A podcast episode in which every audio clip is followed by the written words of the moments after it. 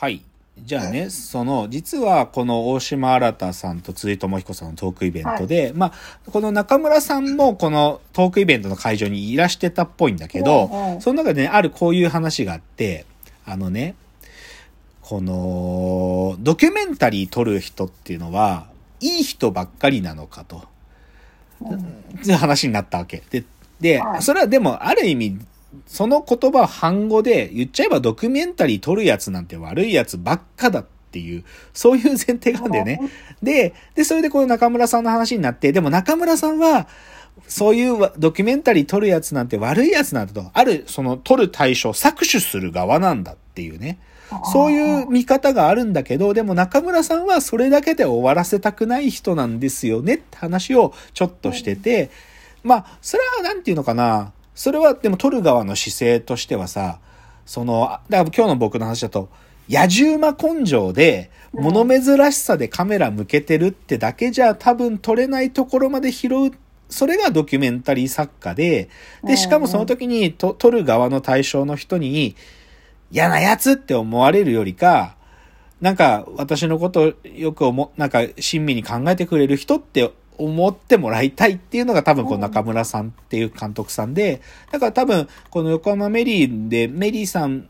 だけじゃなくてさっきの鴈治郎さんとか、この横浜メリーに出てくる人は多分中村さんのことを決して嫌いになるような、そういう映像ではないと思うし、あのもう別の中村さんの作品とかでも、まあ、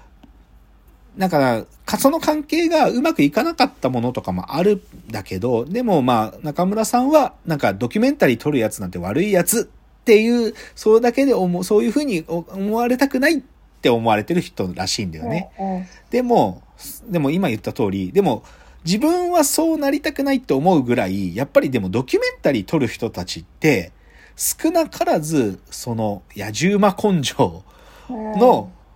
その延長にある人たちだから、ぶっちゃけ、だから端的に言えば、悪意があるわけよ。少なからぬ悪意が。その、ニヤニヤってしながら、その日常とは違う、そういうちょっと変な存在を取るっていう角度が絶対にある。間違いないですよ、これは。で、例えばね、なんか僕がこの数年来見たドキュメンタリーの作品ちょっと言ってみるとさ、まあこのラジオトークでも多分一回紹介したけど、東海テレビって変なドキュメンタリー撮るの得意なんですよ。で、東海テレビが撮ってた変なドキュメンタリーで、例えばね、ヤクザと憲法ってあるんですよ。これ今映画やってるけど、あの、ヤクザと家族っていう、あの、綾野剛がやってる映画、あれの元ネタね、ぶっちゃけ。もう本当にヤクザ。大阪、大阪の西成にいるヤクザを撮ってるんだけど、で、何を撮ってるかっていうと、もうヤクザが生きていけない。人権なんかないヤクザたちに。その、例えばくる、もう、子供を保育園にも通わせられない。銀行口座が作れない。車の保険にも入れないから、自動車の衝突事故を起こした時に、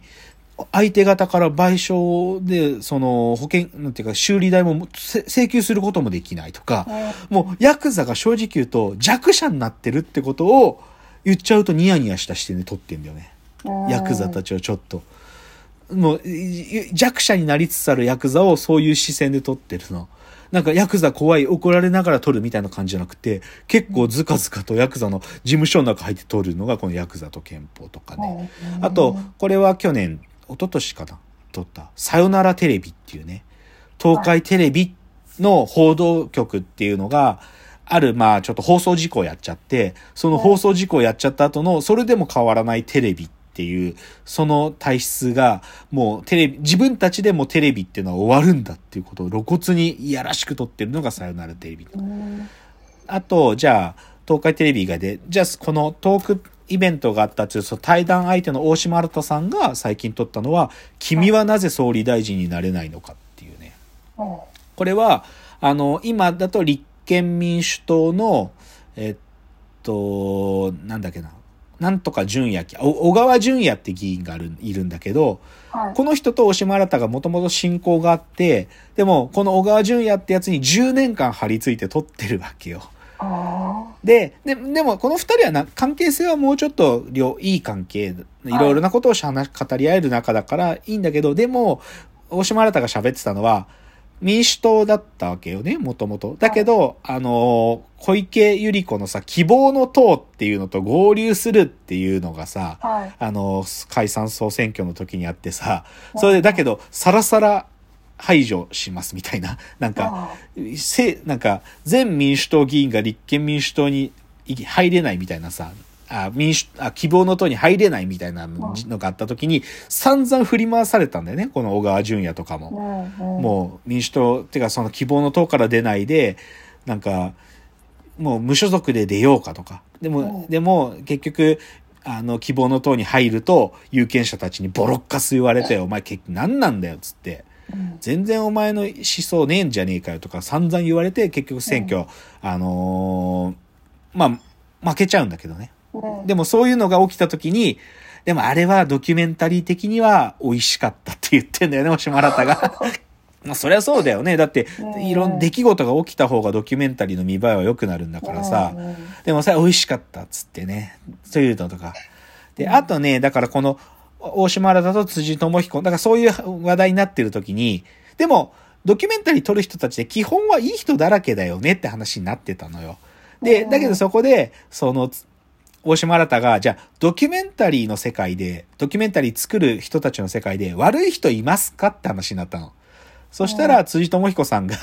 そのね、ある人の名前挙げて、森達也さんじゃないですか？つって。森た、森さんっていう、まあ、監督さんの名前出して、で、はい。大島新さんも、森さんは、腰の低い俺様ですね、とか言ってたんだけど、でも、その森達也っていうのは一体何者かっつうと、はい。森達也が撮った映画一番、まあ、いまあ、まず彼が名を挙げたのは、オウム真理教を撮った A って映画があるのね。はい。オウム真理教を徹底してと、もう、で、今、それ、その時、まあ、オウム真理教、いろんなメディアが撮ってた撮り方とは違う撮り方で、オウム真理教のかなり内側に食い込んで撮ったのが A って作品だし、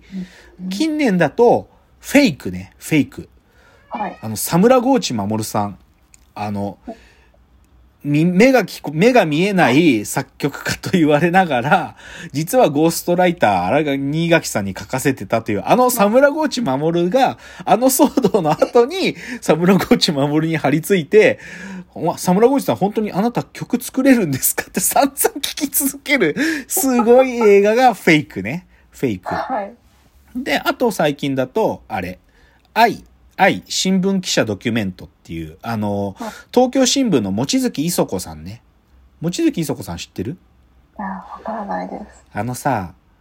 まだ、菅、す今の菅総理大臣が官房長官だった時に、はい。官房長官の定例会見の時にさ、むちゃくちゃ長ったらしい質問して、菅長官から、あんた、あなたもう質問やめてくださいとか 散々言われてた、まあ僕大っ嫌いな新聞記者だけど、はい。その望月磯子に張り付いて撮ったの。その望月磯子の、なんていうの、な、この人新どう新聞記者としてどういう人なのっていうのをずっと撮ってたのが、この愛新聞記者ドキュメントで。でも実は、この映画はさ、この後の、あのーあいつ、松坂桃李が主役のあの新聞記者っていう映画、あれの、